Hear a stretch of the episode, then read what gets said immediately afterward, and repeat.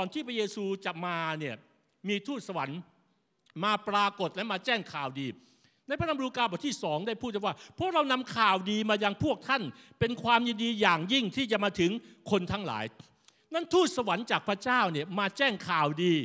ผีเนี่ยมามักจะมามาด้วยข่าวร้าย แต่ว่าพระเจ้านี่มักจะให้ข่าวดีกับเรา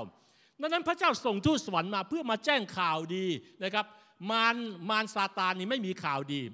นรกนี่ไม่ใช่ข่าวดี แต่สวรรค์นี่มีข่าวดี นั่นแล้วเรื่องราวของพระเยซูเป็นเรื่องของสวรรค์ทูตสวรรค์จึงมาไง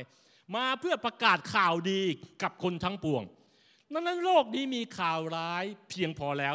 แต่วันนี้ครับเราอยากจะบอกพี่น้องทุกคนไม่ว่าท่านรู้จักพระเจ้า หรือเพิ่งรู้จักกับพระเจ้า หรือยังไม่ได้รู้จักกับพระเจ้าว่า พระเจ้ามีข่าวดีให้กับเราทุกคน และเป็นข่าวดีที่เราไม่รับไม่ได้เลย เราจะกลับไปด้วย ถ้าเราไม่รับข่าวดี เราก็จะรับข่าวร้ายนั่นมันมีสองสิ่งที่เราต้องเลือกตลอดเวลา สิ่งที่ดีกับสิ่งที่ชั่ว ขาวและดำนะครับความสุขหรือความทุกข์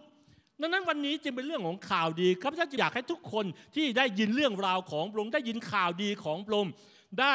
เข้าใจว่าพระเยซูเป็นเหมือนของขวัญที่ดีที่สุด วันนี้เราอาจจะเล่นเกมต่างๆ เราอาจจะไม่ได้ของขวัญทุกคนแน่นอนของขวัญก็ไม่สามารถเตรียมให้กับทุกคนได้ แต่ทุกคนสามารถรับของขวัญจากสวรรค์ได้ทุกคนก็คือพระเจ้าที่เข้ามาอวยพรในหัวใจของเรา